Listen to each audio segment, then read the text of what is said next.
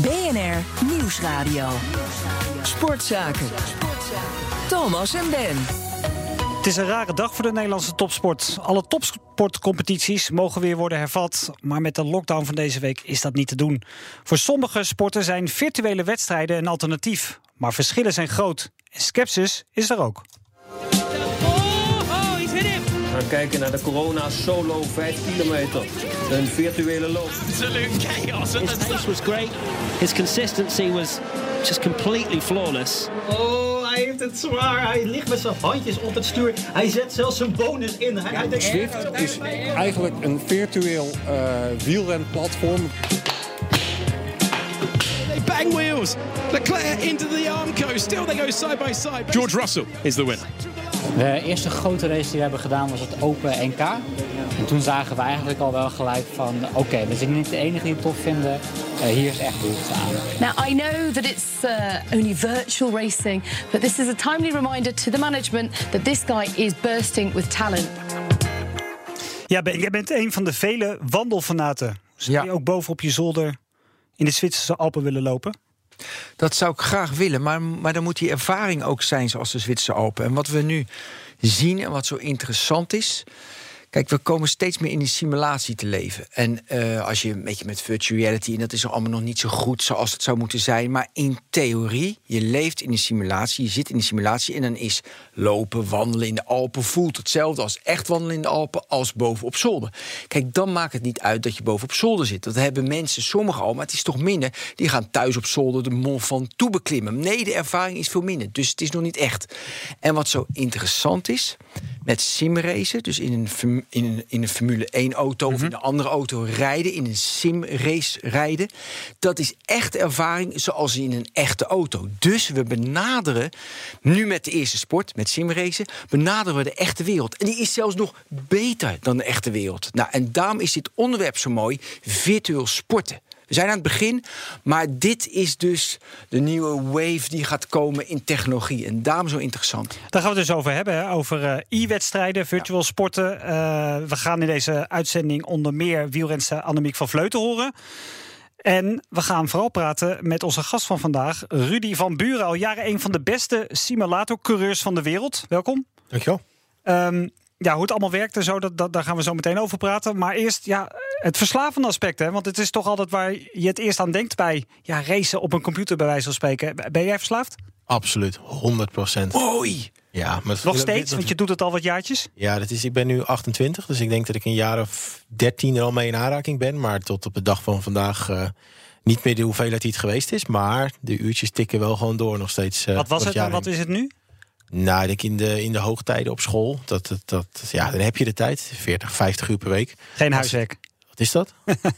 nee, maar je race ook in het echt. Ja, dat vind ik zo raar. Echt en virtueel. Maar goed, je race ook in het echt. Ja, Porsche is, Cup. Ja, is dat ook zo verslavend dan? Nog erger.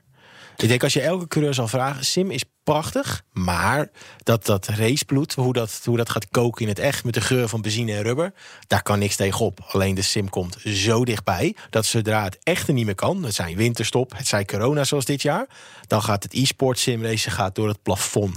Want al die coureurs willen zo dicht mogelijk bij wat ze eigenlijk missen, wat ultieme is. Nou, dat is iets wat bijna net zo goed is, is ook gaaf. En dat zie je, dat zie je nu gebeuren. Want het Formule 1 seizoen bijvoorbeeld zit er net op. Hè? Sinds, ja. uh, sinds het weekend betekent ook dat al die gasten nu op de sim zitten? Ja, er zijn menig coureur alweer uh, actief in de sim. Um, kun je een beetje uitleggen hoe die hele wereld dan in elkaar zit? Want het is, je hebt heel veel verschillende spellen. Je hebt best wel klasses. Ja, wat in de, wat in de simwereld uh, misschien moeilijk te begrijpen is ten opzichte van bijvoorbeeld voetbal. Heb je, voetbal heb je één spel, FIFA, bam. En daar zit iedereen in. In de simwereld heb je een aantal simulatiespellen die allemaal hun aanhang hebben, noem ik het zomaar. En dat geeft dan ook gelijk weer een klein beetje de verspreiding onderling. Uh, maar er staan ongeveer, ik denk, drie simulatiespellen echt met een paal boven water. Ja, iRacing, R-Factor en Formule 1. Ja, als de drie spellen waar ze... Ben. Ja, ja, dat hebben collega's van mij die zijn helemaal gek van dit. Nee, dus die hebben ze mij verteld vanmiddag. Dat zijn de drie spellen die, echt als, die er echt erbovenuit steken. En die hebben allemaal hun eigen aanhang. En dan ook gelijk hun grote competities. En wat zijn de verschillen dan tussen die drie uh, spellen? Physics. Physics is gewoon het grootste verschil. Dus hoe voelt de auto ten opzichte van de rijder? Hoe, wat, hoe, hoe beweegt je stuurtje? Hoe reageert de auto op gaspedaal en rem? En dat, om het even heel ja, ja, ja. Janneke uit te leggen, daar zit gewoon het verschil. En zijn dat grote verschillen of zijn Ja. dat echt finesses? Nee, dat zijn grote verschillen wel tussen. eh, kijk, F1, het spel heeft gigantische competitie eraan hangen. F1 eSports. Maar is het qua echte rijbeleving sim? Nee. Alleen omdat de competitie die eraan hangt dusdanig groot is, zijn ook de beste simcoureurs daar naartoe gegaan. Want ja, het is heel simpel: een prijzenpot van 200.000 euro bij die competitie. Dat wordt weliswaar in het team verdeeld, maar er staan echt dingen op het spel. Ehm, en daardoor gaan dus ook de allerbeste simcoureurs gaan alsnog naar iets toe wat ze... We noemen het wel eens simcade. Van het is bijna net zo goed, maar het heeft gewoon een paar dingetjes... wat het iets te, iets te arcade-achtig maakt. Daar gaan ze daar alsnog naartoe. Maar wacht even. Maar iRacing is toch het grootste? Max Verstappen doet iRacing. Dat is toch het belangrijkste spel? Nou, iRacing mij is, verteld hoor. iRacing is het spel met de grootste community. Dus waar mensen over heel de wereld zitten. En hun hebben gewoon een gigantisch goed online systeem. Dat zodra je thuis komt en zegt ik ga racen. Nou, hup, hele lijst met klasses die er zijn. En er zijn wedstrijden om het uur of om het twee uur. En dan kun je tegen mensen over heel de wereld racen. Dat is een fundament wat hun hebben wat zo verschrikkelijk goed staat. Waardoor er ook gewoon duizenden mensen tegelijk online zijn. En er dus altijd maatjes zijn om tegen te racen. En jij bent absoluut de wereldtop. Hè? In 2017 won jij bij wijze van spreken het officieuze WK. Eh eh, behoort nu ook nog tot, tot de betere. Betekent dat ook dat je in al die drie de spellen uit de voeten kunt? Uit de voeten ja, maar heel erg goed zijn nee. Ik, als je de drie spellen die we nu opnoemen, dan staat Arfact is degene waar ik ook zeg maar, de competitie heb gewonnen. Dat staat voor mij helemaal bovenaan. Eh, dan komt iRacing en dan komt Formule 1. En het grootste probleem daarbij is gewoon, je moet er zoveel tijd in steken om goed te worden in zo'n, in zo'n bepaald spel of sim, of hoe we het ook gaan noemen. Ja. Want als, eh, sorry, maar de F1 2020 nu, de F1 eSports, die jongens die zitten 50, 60 uur per week te trainen. Al maandenlang nu. Formule 1 teams stoppen die jongens in een huis en ze hebben één taak: winnen. Dus die jongens zitten zoveel erop. Als ik daar nu instap, ja, sorry, kom niet in de buurt. Eh, het komt dus aardig in de buurt van het zo langzamerhand, als het om een race eh, gaat. Eh, een sport waar virtuele wedstrijden nog in de kinderschoenen staat, is hardlopen. De champion is organisator van grote sportevenementen in ons land, waaronder de Dam tot Damloop en de Marathon van Amsterdam. En Ron van der Jacht is directeur van de champion. Welkom. Goedenavond, dankjewel. Eh, een autorace kun je inmiddels aardig nabootsen. Lukt dat ook met virtuele hardloopwedstrijden? Nou, dat hangt een beetje af van het karakter van, de, van, de, van het hardloop-evenement. we hebben een aantal eh, ja, totaal verschillende, onderscheidende hardloop-evenementen, zoals we dat noemen. Ehm, en ja, bijvoorbeeld voor een, eh, kijk, een stadsmarathon of een stratenloop. Zoals de Damterdamloop eh, door de Eitunnel. Ja, die, die kun je nog eh, behoorlijk eh, virtueel nabootsen. En dan ook echt op elke plek in de wereld eh, eh, lopen en meedoen. Maar, kunt u eens uitleggen voor de luisteraar, hoe ziet dat, er- hoe ziet dat, eh, dat eruit dan? Nou, wat ik even nog wilde zeggen is dat bijvoorbeeld een Egmond halve marathon die over het strand en door de duinen gaat, ja, dat kun je natuurlijk moeilijker eh, nabootsen op elke willekeurige plek. Vanwege het, land zand, of in dat de je niet kunt nabootsen.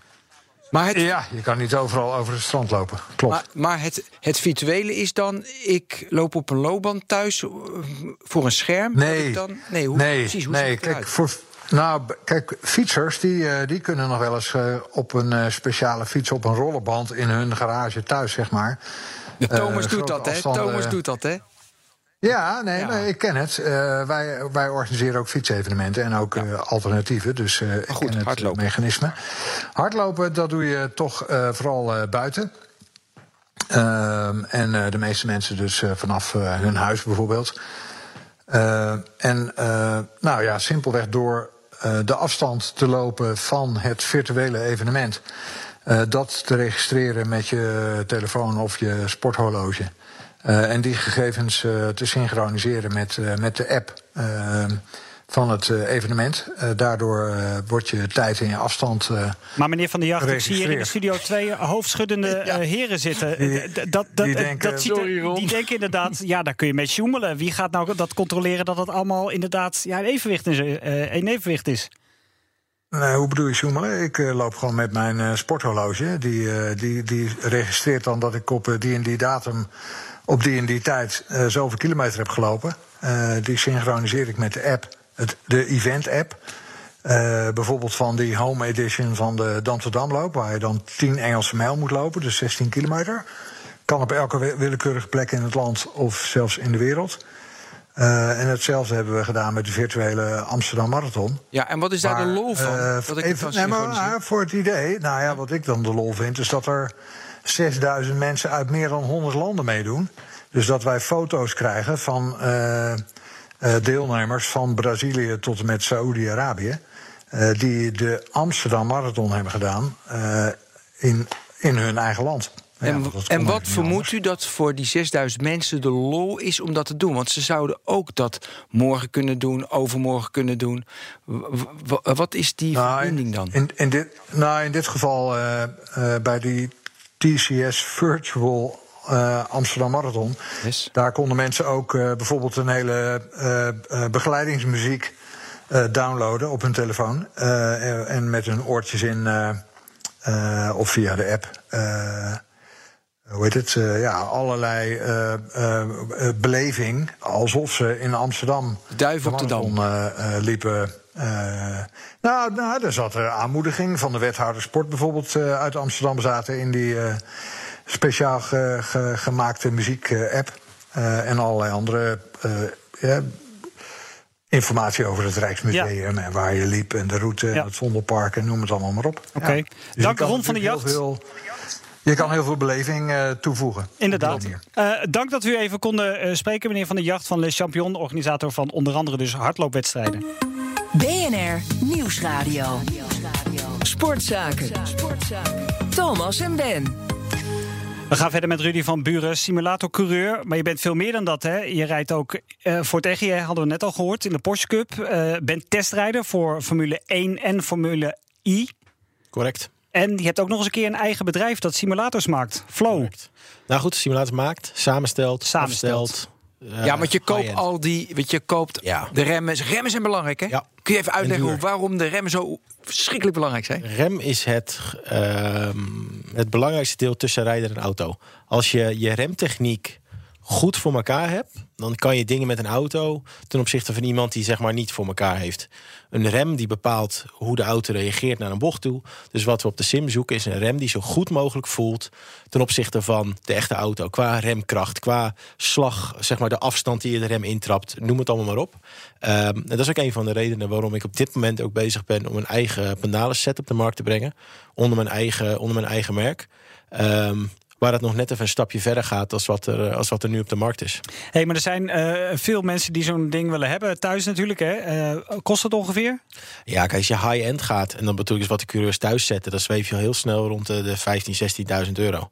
Ehm, maar er zijn heel veel wegen daarvoor. Ik heb zelf bijvoorbeeld World Fastest Gamer gewonnen met een, met een Logitech G27. Die titel van 2017. Ja, sorry. Eh, met een Logitech G27 en een playseat van bij elkaar poeh, 1000 euro.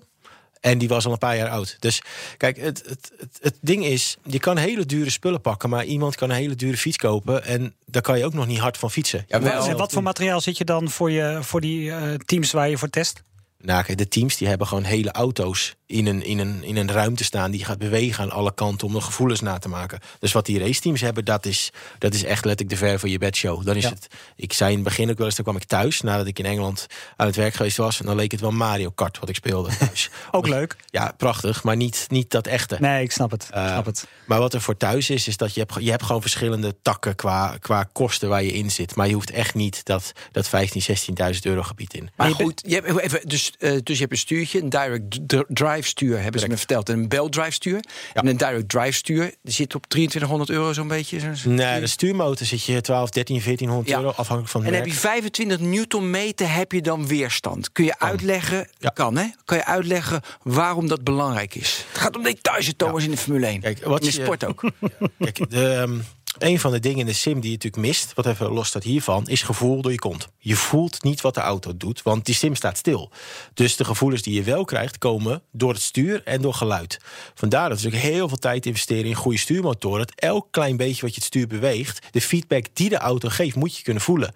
En dat zijn die duurdere stuurmotoren, die gaan daar in zoveel precisie in. En dan kunnen we inderdaad naar 25 newtonmeter. Dat is genoeg om gewoon je pols te ontwrichten. Als je dat, als je dat vol openzet, daar rijden we ook niet vol mee. Dat zit allemaal tussen 10, 12, 13 newtonmeter rijden we op. Alleen daardoor kunnen we wel, als je bijvoorbeeld een curbstone, wat aan de buitenkant van een bocht vaak is, daar oprijdt, dat soort gevoelens namaken door, dus nou noemen ze dan force Je feedback. gaat het wel voelen in je polsjes. Je voelt het. Ja. Ja, we hebben pas, is heel mooi. Vorig jaar hadden we een 12 uur wedstrijd op een Amerikaanse circuit, Sebring. Dat is een ex-militair vliegveld. Dat is gewoon betonplaten. Dat is net als dat je Duitsland inrijdt. Krunk, krunk, krunk. Ehm, en toen hadden we ook net, ik zelf had toen net een nieuwe stuurmotor. En die stond redelijk zwaar, omdat ik het zelf fijn vind. Maar ja, na die wedstrijd had ik gewoon last van mijn polsen. Omdat het gewoon de hele tijd dat geklapper is. Maar goed, dat willen we ook. Ja, en in die teams, hè, er zitten dus, dus je zit in zo'n team. En er zitten ook dus eh, mensen bij die jou dus advies geven, trainers, hoe je de auto moet afstellen. Kun je dat vertellen? Dat vind ik ook zo ongelooflijk. Ja, ik ben zelf eh, onderdeel van Team Redline. Ehm, Zo'n beetje een van de grootste. Ja, En een Max van, Verstappen zit daar toch Ja, precies. ja, dat is een van de beste. Even tussendoortje, maar hoe erg eh, vind je dat, dat het eigenlijk altijd eh, linksom of rechtsom eh, op Max Weer uitkomt? naar Max gaat. Ja, nou ja, die jongen verdient het toch ook? Eh, ja, dat is waar. Ja, ik kan een heel groot punt van maken. Het is een van de Is beste. die in de dus, sim een stuk beter dan jij? Dat vind ik helemaal interessant. Nee? Nee, maar dat zou ook niet goed zijn. Want de sim is mijn pro- professionele kant, laat het zo zeggen. Maar het hangt met, eh, als we het nou toch over Max hebben, dan hangt het, eh, hangt het heel erg van het spel af. In R-Factor 2 denk ik dat ik erboven sta. Sorry, in? In R-Factor 2 sta, Ja, sta ik erboven ja, qua, qua snelheid. En in iRacing is hij mij de baas. En dat is als, als basis al gewoon, hij geeft de voorkeur in iRacing, ik aan R-Factor. Ik denk als we er allebei voor gaan zitten, zitten we gewoon heel dicht bij elkaar. Maar dat komt gewoon omdat het niveau is dusdanig hoog van iedereen in Team Redline. We zitten allemaal bij elkaar in de buurt. En dat maakt het team ook zo goed. Ja, maar we hadden het over de, de monteurs. Engineering. De engineers. Ja, engineering. Kijk, wat wij... ehm nou, echte auto ga je rijden. Daar komt allemaal datalogging uit die auto. Bij Formule 1 gaat het heel ver. Maar bij de sim komen we ook al een heel eind. Alles wat we uitspoken, van gas tot remmen tot hobbels... alles komt in de data naar voren. Ja. Daar komt een verhaal uit. Je gaat rijden en die auto is niet, nooit zoals je wil. Want als die perfect is, dan zou je wel winnen. Of je kan, je kan altijd wel iets vinden wat je wil. Nou, daar hebben we bij, eh, bij Team Redline hebben we daar een aantal engineers voor. Nou, die sturen wij dan de data op. En ons eh, feedbackverhaal. Dus wat doet de auto? Waar is de tekortkoming? Wat kan beter? Nou, die gaan daar vervolgens duiken daarin. En die komen gewoon letterlijk met voorstellen van... doe dit met de setup. Neem die bocht zo. Probeer dit. Om Dus maar- rem laten in, rem harder, dat soort dingen. ja, anders insturen, maar ook echt setup technisch. Iets andere wagenhoogte, want dat doet dit met de arrow. Het gaat zo ver, die simulatiespellen. Als we de, de rijhoogte een millimeter veranderen... dan Ja. verandert de zogeheten arrow balance over de auto... waardoor die anders gaat sturen in de snelle bochten. En ja, verzin het en het gaat zo ver. En daarom kunnen we ook die, die professionals zo triggeren... dat het zo cool is. Want ze kunnen letterlijk wat ze leren op de sim toepas je in het echt. En dan wil ik niet zeggen dat een millimeter rijhoogte in de sim hetzelfde doet als in de echte auto. Maar het proces waar je mee bezig bent, daar word je sterker van. Ja. Ja, Eh, we spraken ook met topwielrenster Annemiek van Vleuten, winnares van vele wegwedstrijden, waaronder drie wereldtitels. En vorige week deed ze mee aan het eerste officiële virtuele WK, waar ze trouwens 40ste werd. En wat ze van dat e-racen vindt, dat is snel duidelijk. Je hebt niet echt de grote voorstander te pakken. Terwijl ik misschien wel denk dat het wel de toekomst kan hebben. Het is voor Van Vleuten niet het echte wielrennen. Wat ik vind aan Zwift een groot gemis is dat de weersomstandigheden, wat echt hoort bij wielrennen voor mijn gevoel, die spelen niet mee. Ja, natuurlijk probeer ze wel na te bootsen, maar ehm, eh, ja, dat je soms gewoon een voorjaarswedstrijd echt in de kou en, en de wind. eh, opties die er soms ontstaan met waaiers. Of eh, het, het spelletje ook, het tactische spel. Dat kan je wel een beetje nabootsen in Zwift, denk ik. Want ik heb wel met mijn ploeg ook wedstrijdjes daar voor de gein een beetje gereden. En het probeert wel iets daarvan te kopiëren. Maar het haalt het niet bij het echte tactische spel. Welcome to the first ever UCI Cycling Esports World Championships. Today, we are making history with this fantastic event. Esports are growing fast. Van Vleuten deed niet geheel vrijwillig mee aan dat WK. Soms moet je dingen gewoon doen vanuit je ploeg of vanuit sponsorverplichtingen. Dus dat was niet een, eh, een eh, motivatie daarin. Moorman going all the way. It's Ashley Moorman Pasio who takes the World Champions jersey. Wat ik ook het minst, het persoonlijk het vervelende eraan vind, is dat ik het gewoon heel erg warm heb binnen. En dat ik eh, normaal heel veel zweet en dan is het binnen is het helemaal eh, verschrikkelijk. Ik heb het gewoon heel snel warm. Daar komt voor haar bij dat virtueel racen niet bij haar fietskarakter past. Ik denk dat het ook meer ook nog wel voor het type renner is die heel erg gecontroleerd eh, houdt van trainen. Dus bijvoorbeeld ook de redders die bijvoorbeeld op de wattbike ziet zitten, binnen van die gecontroleerde blokjes eh, ziet doen. Nou, daar is het wellicht ook gewoon een hele mooie trainingstool voor. Maar wat mij de energie geeft is het buiten zijn, eh frisse neus halen, eh, dingen zien in de omgeving. Ja, en dan maar misschien iets minder gecontroleerd en minder efficiënt, maar gewoon wel meer plezier. Dus daar ga ik voor. Maar zelf zie ik ook een beetje waarom bijvoorbeeld minder heb met baanwielrennen. Ik vind het heel mooi, maar het is wel heel steriel. En eh, datzelfde met Zwift. Dus er zijn geen weersinvloeden.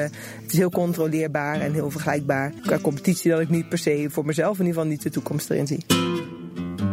Als competitie-element vindt ze dus niks. Maar als training is het natuurlijk uitermate nuttig. Ik denk je moet Swift gewoon als, als super toffe trainingstool zien.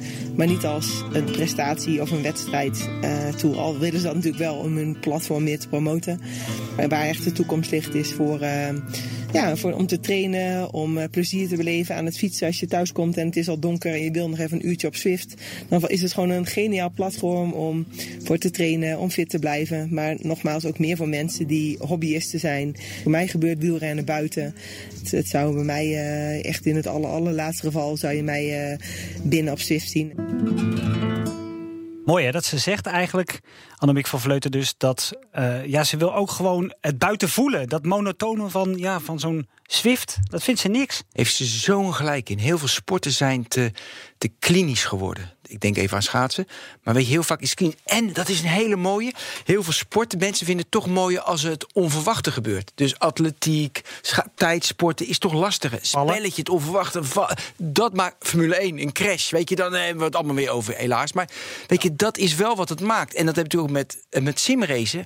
Hoeveel gevoel zit daar dan in? Nou, ik denk dat we best wel veel hebben. Want kijk, eh, een crash gebeurt ook virtueel. En je bent heel erg afhankelijk van wat de anderen om je heen doen qua strategie. Allemaal dat soort dingen komen naar voren. En wat zij net aangeeft met Swift. Ja, ik heb er zelf een klein beetje ervaring mee. Omdat ik het voor thuis voor de lol is gebruik. En dan heb je natuurlijk wel het, wij spreken het slipstreamen achter elkaar aan. Maar voor de rest heb je niet invloed op het statische wat jij aandrijft. Terwijl bij de sim heb je volledig controle, of wat sim racing moet ik dan zeggen, heb je volledig controle over wat je doet. Plus al het variabele van wat gaat een ander doen. Ja. Ik wil, mag ik er even over vertellen? Kijk, met- dus met simracen kan je dus ideaal, kan je een ideaal rondje rijden. Uit, uit al die data kan je dus virtueel het beste rondje rijden ooit. Dus in theorie. In theorie, hè? Maar je kan dus een kunstmatige intelligentie, kan je dus zoveel trainen. Je kan zoveel keer die rond de baan sturen dat je het ideale rondje hebt. Ja. En dan moet jij als rijder dat eigenlijk alleen maar nadoen. Ja. Doe je nou, dat? Goed, nou goed, nadoen, nadoen. Kijk, je, je, je perfectioneert je eigen rijstijl tot op een bepaald niveau. En precies wat je net omschrijft, is ook waar, je, eh, waar bijvoorbeeld simraces die de echte auto mee gaan tegenaan lopen. Je kan niet meer oefenen tot perfectie. Want in de echte wereld heb je 30 minuten vrije training of een uur vrije training. En je banden worden minder, de wind stond de andere kant op, allemaal variabelen. Terwijl in de sim kun je de wedstrijdomstandigheid nabootsen of de kwalificatie. En dat als je dat 100 keer of 1000 keer wil doen tot jij voor jezelf perfect bent, dat kan. En dat kan in het echt weer niet. Eh, jij, jij rijdt, eh, je bent ook testrijder hè, van een Formule 1 eh, team. Welk Ja, team van was dat ook alweer? Ja, dat gaan we niet zeggen. Ja, Het ligt contractueel vast. Waarom? Echt waar? Ja. Wat een zie- zieligheid zeg. Ja, maar het is wel zo. Ja. Nou goed, aan de andere kant, wat, wat ik wilde vragen is... hoe belangrijk vinden zij die, die virtuele wereld inmiddels? Nou, niet alleen Formule 1, maar ook de klasses daaronder wordt het extreem veel gebruikt. Ehm, zeker de organisaties, laten we even zeggen, met ongelimiteerd budget op dat front. Eh, die hebben het dusdanig goed voor elkaar dat een rijder in de sim kan stappen en kan zeggen: Ja, dit voelt als mijn echte auto. En daardoor kan die sim ook gebruikt worden om de auto af te stellen voordat ze naar het circuit toe gaan. Eh, de sims worden benut tijdens de echte vrije training. Dus je moet je voorstellen, eh, je rijdt de vrije training. Die rijder komt de auto uit met een verhaal. Vervolgens gaat dat de sim in. Als zij naar het simteam toe van, klopt dit? Hebben wij datzelfde gevoel? Zo ja, top. Zo nee, waarom niet? Dan ga je zorgen, dat noemen ze correleren. Dat het sim hetzelfde voelt als de echte auto. Om vervolgens setup opties te gaan proberen. Van nou, dit kan eventueel werken, ook op het circuit. En dat wordt weer doorgestuurd naar het circuit toe. Dus daar zit, daar is een driehoeksverhouding is daar ontstaan. Dat is zo cool. En is dat ook een miljoenen business geworden inmiddels? Voor die Nou, qua materiaal teams? sowieso al. Ja? Er staan echt sims. Je zit gewoon in een Formule 1 auto, helm op, ingesnoerd, alles erop en eraan. Dat ding beweegt alle kanten op. Dat is, eh, dat is super cool. En zitten al die coureurs daar zelf ook in? Of is dat echt een testrijder? Eh, nou, ik denk dat elk team meerdere testrijders heeft. Eh, en dat de, de jongere generatie coureurs, en dan bedoel ik even niet de, de Hamilton en dat soort, die hebben, die hebben niks met een sim. Alonso bijvoorbeeld ook niet. Die zegt het ook kijk, ik heb daar niks mee. Maar zeg maar de, de, de- misschien Ja, Lennon Norris. Ja, Russell. Ja, Max, Russell, noem ze Leclerc. allemaal op. Die hebben, dat is gewoon wij spreken de PlayStation-generatie, noem ik het dan maar. Ja, die gebruiken dat als tool. Die gaan per circuit waar ze komen op de kalender, hebben ze minimaal één dag in de sim doorgebracht. Om daar al een keer gereden te hebben. Even refreshen. Hoe zat het ook alweer? Hoe doet onze huidige auto het op dit circuit? Hoe gaan we qua zetten beginnen? En er wordt echt heel veel gebruikt. Wat is de volgende race om naar uit te kijken? Wat wordt het event? Nieuwjaar? Nee. Ehm, eind januari. 24 uur Daytona in iRacing. Oh, oké. En dat doe je ook aan mee? Voor mij is het nog niet zeker. iRacing is niet mijn, mijn voorkeursplek. Dus als er iemand nodig is uit het team En er, zeg maar, er is een spot vrij. Van, nou, we hebben echt nog iemand nodig. Kan ik zeggen, gaan we voor. Uh, maar ik denk dat ik sta aan te moedigen aan de zijlijn. Thomas en Ben. We gaan door met de podcast. Rudy, eerst even helemaal in het begin van de uitzending. Dan ging het over, je hebt die verschillende spellen. R-Factor, uh, iRacing en Formule 1. Moet het uiteindelijk niet gewoon even één klasse worden? Want anders is het weer zo'n gedoe. Dan snappen mensen het niet. Dat je gewoon, dit is het, dit is het beste. En daar gaan we voor. Gaat dat niet gebeuren? Die belangen zijn al toch te groot voor uh, die spellen. Ja, dat is ook wat ik wou gaan zeggen. Er, er zijn al zoveel Sorry. belangen. Bijvoorbeeld de Codemasters, het spel achter Formule 1, of de, de makers achter Formule 1 2020. Mhm. Volgens mij voor 980 miljoen verkocht vorige week. Ja, dus, ja zelfs in die simwereld, er gaan al. Geen consolidatie dus. Nee. Nee, ik denk dat je, je houdt gewoon competities die zich binden aan bepaalde spellen. En dan gaan de goede coureurs gaan die kant wel op voor de goede prijzen. Um, en dat je in bepaalde spellen bepaalde namen houdt. Ik kan er zo in iRacing een paar opnoemen die altijd voorin zitten. Dat kan ik in Affected doen, dat kan ik in Formule 1 2020 doen. Hoeveel dat punten heb jij uh, in iRacing? Met je punten, geloof ik? Oh. Ja, Max had er 5000. Die zat op het niveau 5000, hoorde ik. Nou, kijk, iRacing heeft een puntensysteem als in... Um, je wordt ingedeeld op jouw rating, noemen ze dat. Ja, ja dat is en, het rating. Dus jij je schrijft je in voor de wedstrijd... en dan hebben ze, nou, er passen maximaal 24 mensen in de server... maar er schrijven er 48 in. Nou, dan wordt er gewoon gekeken dat iedereen met dezelfde rating wordt bij elkaar gezet... zodat je rijders van je eigen is. niveau ja. tegenkomt. Maar goed, als je veel rijdt, ga je hoger. Max zit inmiddels ook al veel hoger. Ik zit volgens mij zelf ook rond de 7000. Maar dat, je komt op een gegeven moment op een punt... dan moet je zeg maar, de grotere wedstrijden gaan rijden... om echt stappen te gaan zetten. En ook blijven rijden. Ik heb zelf een jaar of vier geleden iRacing zo goed als in de ijskast gezet. Omdat de focus ergens anders naartoe ging. Dus sinds dat moment staat die rating ongeveer plus minus op hetzelfde. Alleen je ziet nu wel jongens, er zijn er een aantal die zijn over de inmiddels 11.000 geloof ik heen. Oh ja, dus ik zat helemaal fout met die getallen. Hey, maar uiteindelijk, hè, waarom rijden we nog op de weg? Het is ja. echt onzin. Dat dacht bedoel je? Dat... Nou ja, dat we nog een Formule 1 circuit met, oh, met allemaal vliegtuigen, al die auto's naartoe, met allemaal uh, benzine misschien nog, denk ik. Uh, of weet ik wat ze ja, stoppen. Nou, we hadden het net over klinisch. Dat het, ja, het is veel gehoorde kritiek natuurlijk op de Formule 1, ja. dat het te klinisch is. Ja. Maar goed, als je van afgelopen weekend het filmpje van Alonso, dat hij in zijn 2005 Renault reed. Dat geluid. Ja, dat, maar dat elke member van elk team stond tijdens die eerste run gewoon aan de pitmuur. Wat ze ook aan het, gedaan, aan het doen waren. Sleutels op de grond, we gaan nu kijken. En dan dat geluid. En ja, sorry, ik kun je Sim niet tegenop. Ik heb dat zelf mogen ervaren in Suzuka 2018. Toen was ik daar te gast met McLaren. Mm -hmm. Toen hadden ze daar een uh, 25-jarig bestaansshow. V10, V12, alles kwam daar langs op dat moment. Ja, sorry, maar dan vergeet je de sim gewoon even. Dat is dat het geluid dat je horen. Heen, dat ja, geluid. Ja, niet normaal. Ja, ik heb het ook gezien, ja. Je oren dicht moet houden zo hard. Dat je denkt, nee, doe het gewoon niet. Ik wil het gewoon voelen. Die pijn. Ja, zo gaaf. Ja, dus gaat het niet gebeuren, Ben? Voorlopig. Nee, nou ja, ik dacht aan nee, die orenpijn. En ik was in. in en voorlopig heeft Max ook nog wel wat jaartjes te gaan. Ik denk dat hij dat uh, niet zo snel gaat opgeven. Nee, maar Formule 1 moet natuurlijk wel iets gebeuren. Er moet iets gebeuren. En simracen is nu best wel, best wel. Het is populair. Het is meer gedemocratiseerd. Want iedereen het is haalbaar, want jij maakt sim uh, uh, zeg maar toestellen voor 1000 euro. Ik denk nog minder. Nou, nee, nee, nee, ik zelf niet. Nee, jij maar niet die, je kan, je, je kan ze kopen. Je kan voor als je 1000 euro hebt uh, en een beetje hulp voor je ouders, dan ben je er gewoon. Dan Ja. kun je aan de gang en dan kun je die gasten gewoon tegenkomen als je de tijd erin stopt. Dat vertelde een collega van mij, Thomas. Die zit er in de, in de GT3, eh, in iRacing. En dan wordt hij ineens ingehaald door Max. Die oefent dan ook even in de GT3. Dat is toch la Dus dat is de enige sport waarbij dus echt een koning, een kampioen...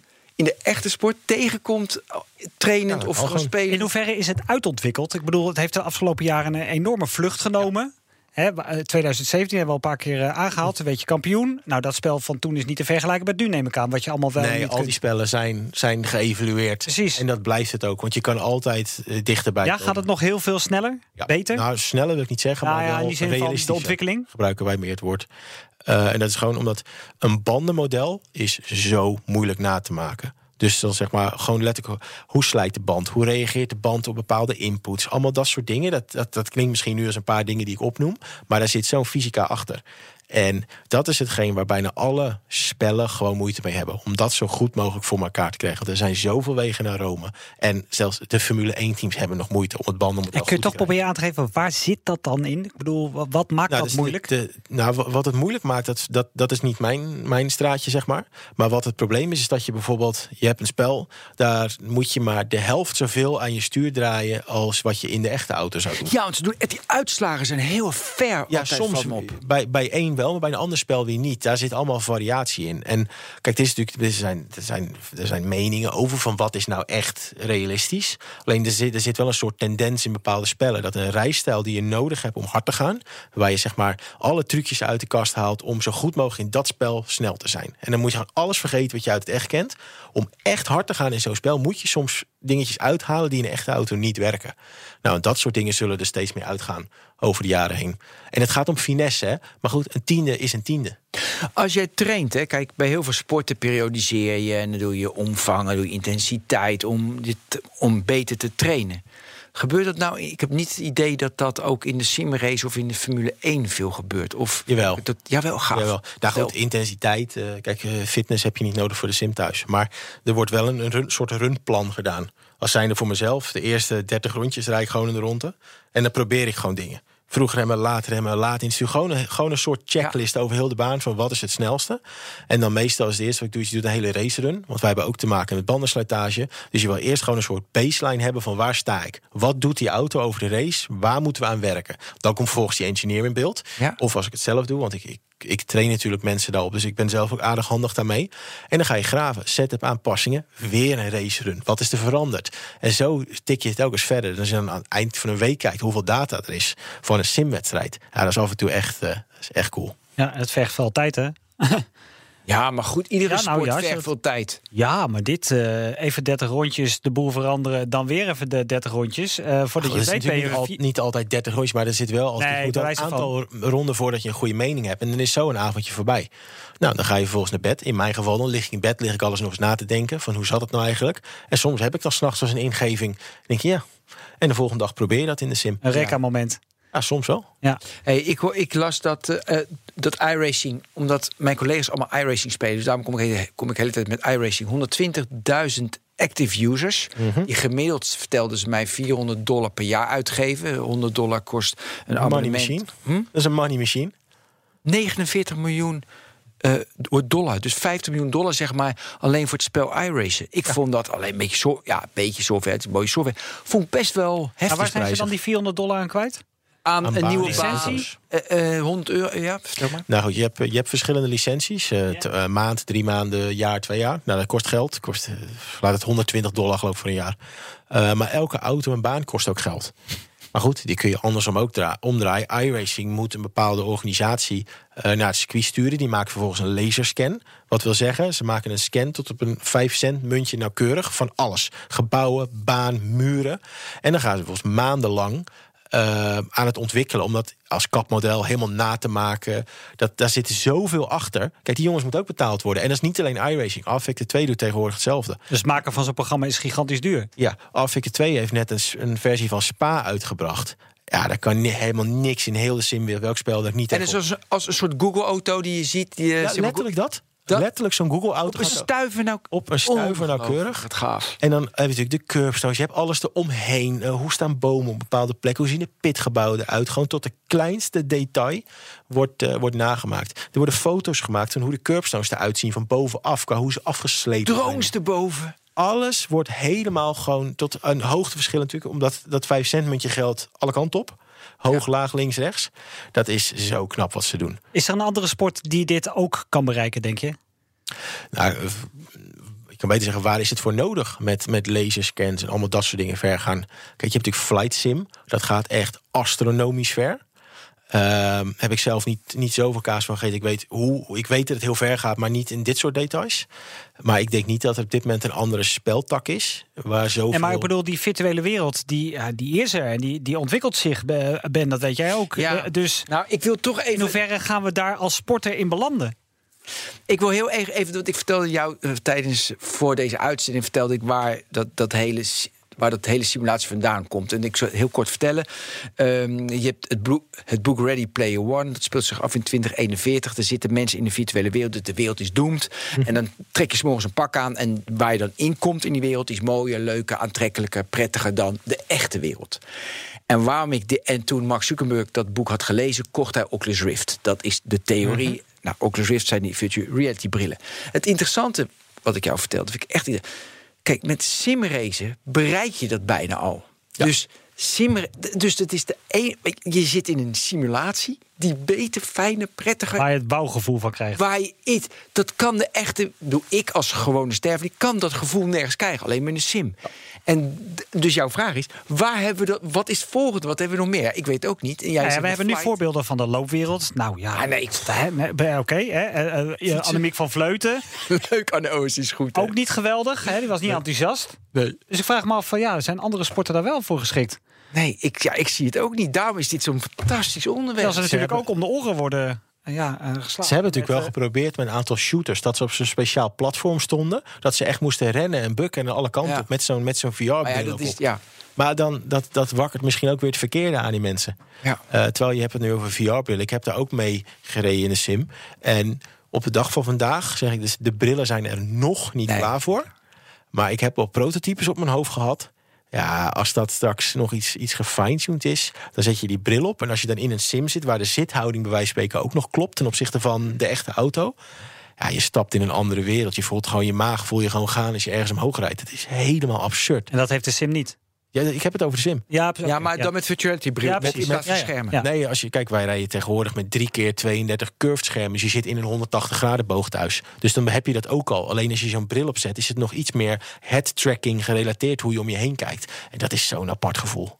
Eh, Ik wil nog even naar je bedrijf, hè, want eh, we hebben nog niet heel veel eh, benoemd. Eh, maar je bent er wel dit jaar mee begonnen. Ja, dat is een mooi verhaal. Van waar die beslissing? Nou, de- ambitie was er al langer. Alleen eh, heel simpel gezegd, het schuifgeld niet om het goed te doen. Ehm, kijk, ik heb, eh, ik heb sinds World Fastest Game natuurlijk super cool werk. Alleen daar zit nog niet bij, of op dat moment zat daar nog niet bij... dat zeg maar de echte cashflow gegenereerd werd van ik kon mijn eigen ding dusdanig van de grond doen om het goed te doen. Nou, dit jaar, eh, februari, het hele Porsche seizoen rond. Budgetair technisch, sponsorafspraken gemaakt, betalingsschema, alles voor elkaar. Ehm, nou, toen kwam corona. Toen kwam voor mij het punt van oké, ik heb eh, van een eh, hele trouwe sponsor heb ik vast de eerste betaling binnen gehad. Die heb ik opgebeld. Zeg, mag ik dit geld tijdelijk als schuifgeld gebruiken om nu de, de simulator hype die opkomt. Ik krijg aanvragen van alle kanten om sims te bouwen. Alleen ik kan het gewoon niet aannemen. Ik kan gewoon de spullen niet voor financieren. Eh, en die sponsor heeft toen gezegd: hey, to make money, you need money. Als jij zegt dat het meer wordt dan dat het nu is en jij moet het gebruiken, mijn zegen heb je. Ik vertrouw je. Fantastisch, zegt die man. Dus ik heb dat, dat geld toen gepakt om toen gelijk vijf sims voor te kunnen financieren. Links en rechts. En klant links, klant rechts. Maar toen kon ik in één keer spullen aanpakken.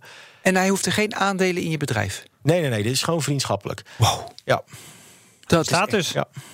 En dat was de kick-off die je nodig had om... Ja, kijk, en op een gegeven moment genereer je natuurlijk je eigen, je, eigen, je eigen potje waar je uit kan gaan handelen. Maar daar is het mee begonnen. Dat ik toen in het begin niet. Kijk, de allereerste sim die ik deed, die, ik pakte mijn eigen geld op. Je koopt het spul in en je wacht tot de factuur betaald is. En dan kon ik de volgende bij wijze pas in gang zetten. En ik zeg net vijf, misschien wat de vier. Maar, maar in ieder geval, ik kon in één keer meer opdrachten tegelijk gaan doen. Nou, het geeft aan dat je het niet over meteen tientallen hebt. Nee, nee, dat, nee absoluut niet. Nee. Als ik zeg een sim kost 15, dan hebben we natuurlijk ook gelijk over anderhalve ton.